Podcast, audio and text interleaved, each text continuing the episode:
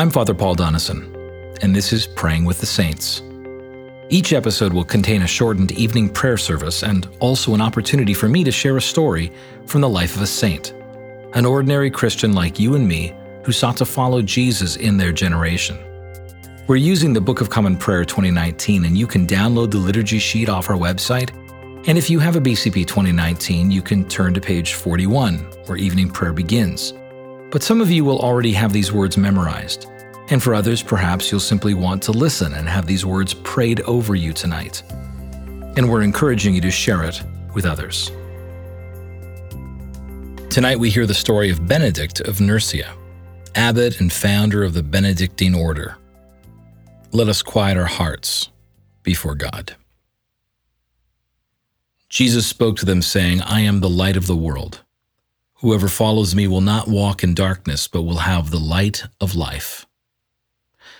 Let us humbly confess our sins to Almighty God. Almighty and most merciful Father, we have erred and strayed from your ways like lost sheep. We have followed too much the devices and desires of our own hearts. We have offended against your holy laws. We have left undone those things which we ought to have done, and we have done those things which we ought not to have done, and apart from your grace there is no health in us. O Lord, have mercy upon us. Spare all those who confess their faults. Restore all those who are penitent, according to your promises declared to all people in Christ Jesus our Lord. And grant, O most merciful Father, for his sake, that we may now live a godly, righteous, and sober life to the glory of your holy name. Amen. Hear these words of absolution and comfort. The Almighty and merciful Lord grant you absolution and remission of all your sins, true repentance, amendment of life, and the grace and consolation of his Holy Spirit. Amen. O Lord, open our lips, and our mouth shall proclaim your praise. O God, make speed to save us. O Lord, make haste to help us. Glory be to the Father, and to the Son, and to the Holy Spirit, as it was in the beginning, is now, and ever shall be, world without end. Amen. Praise the Lord. The Lord's name be praised. Our psalm this evening is Psalm twenty-seven on page two hundred ninety-nine of the prayer book. The Lord is my light and my salvation. Whom then shall I fear? The Lord is the strength of my life.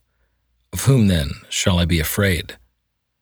When the wicked, even my enemies and my foes, come upon me to eat up my flesh, they stumbled and fell. Though a host were encamped against me, yet my heart would not be afraid. And though war rose up against me, yet would I put my trust in him. One thing have I desired of the Lord, one thing I seek, that I may dwell in the house of the Lord all the days of my life, to behold the fair beauty of the Lord, and to seek him in his temple. For in the time of trouble he shall hide me in his tabernacle. Indeed, in the secret place of his dwelling shall he hide me, and set me high upon the rock of stone. And now he shall lift up my head above my enemies round about me. Therefore, I will offer in his dwelling an oblation with great gladness. I will sing and speak praises unto the Lord. Hearken to my voice, O Lord, when I cry unto you. Have mercy upon me and hear me. You speak to my heart and say, seek my face. Your face, O Lord, I will seek. Glory be to the Father, and to the Son, and to the Holy Spirit, as it was in the beginning, is now, and ever shall be, world without end. Amen. Tonight I want to tell you a story about Benedict. Benedict, this fifth and sixth century monk and abbot, who is considered the founder of Western monasticism. He was the son of a wealthy Roman nobleman in Nursia, which is a small town in the Italian countryside. And at fourteen years of age, soon after his conversion, Benedict abandoned his studies and abandoned his wealth to become a monk. He ended up writing his rule, known today as the Rule of Saint Benedict, a set of guidelines on monastic theology and practice. And it's been very much the center of monastic theology and practice now for fifteen hundred years. It's critical, though, and this is what I find amazing about Benedict's story, is that the writing of his rule came out of an experience of real failure in monastic life, real failure as an abbot early on in his life. See, the story goes like this, that Benedict experienced monastic life at two different monasteries and then also spent three years as a hermit, completely by himself, isolated. And while he was a hermit, he met a monk named Romanus, who was a member of a nearby monastery. And Romanus would often bring Benedict food, and they would study scripture together, because one of the legends about Benedict is he never uh, had anything to eat. He simply prayed for it, and it was provided for him by people miraculously. And so Romanus was one of those people, according to the legend. And when Romanus's monastery's abbot died, that monastic community begged Benedict to come and become their abbot. Reluctantly, Benedict agreed, and it was an awful experience as abbot there. He found the monks were lazy, they were uninterested in reading scripture, and they consistently resisted his authority. And when he tried to reform the community, the monks revolted and even tried to poison Benedict. Later, when Benedict wrote his rule, his rule for monastic life, he would call these kind of monks sarabaites, a term that is still used today to describe religious community members who follow their own ideas independent of any kind of church authority. What I love about Benedict's story is that this early failure of leadership, this early setback in his leadership, taught him so much about sin, about grace, about community, and ultimately about obedience. In his rule, he would go on to write this about the obedience of monastic life. Listen, O my son, to the teachings of your master and turn to them with an ear of your heart. Willingly accept the advice of a devoted father and put it into action. Thus you will return by the labor of obedience to the one from whom you drifted through the inertia of disobedience. See, all this he learned in failure, and it resulted, though, in Benedict having a posture of moderation and gentleness in the way he would then lead as an abbot. He understood that people were broken.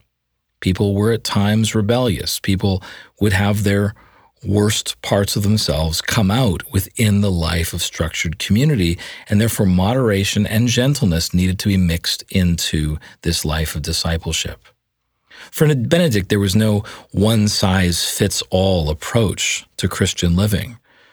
Each of us, he would say, required patient wisdom of mature believers around us to help us grow. I think of those words from First Corinthians chapter eleven, imitate me as I imitate Christ. Much of living in community, Benedict teaches us, is about having people around us who will mentor us, who we can watch as imitators of Christ, that we're imitating one another as we seek Christ's likeness.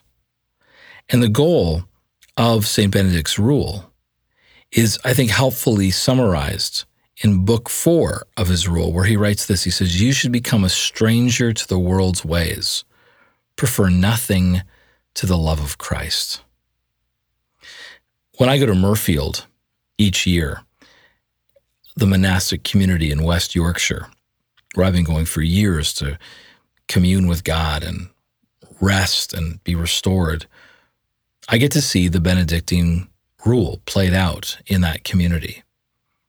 It's amazing to sit and pray the hours with the monks and eat meals with them and walk the grounds and occasionally over tea actually have conversations, the one time in the day when we really do interact, talking with each other at tea time. But what I find most amazing is sitting back and watching how the members of the community interact with novices, new members who are considering a monastic life, visitors, penitents coming in seeking counsel and direction. And what I constantly see is exactly what Benedict put into his rule, a call for gentleness and love and charity in discipleship.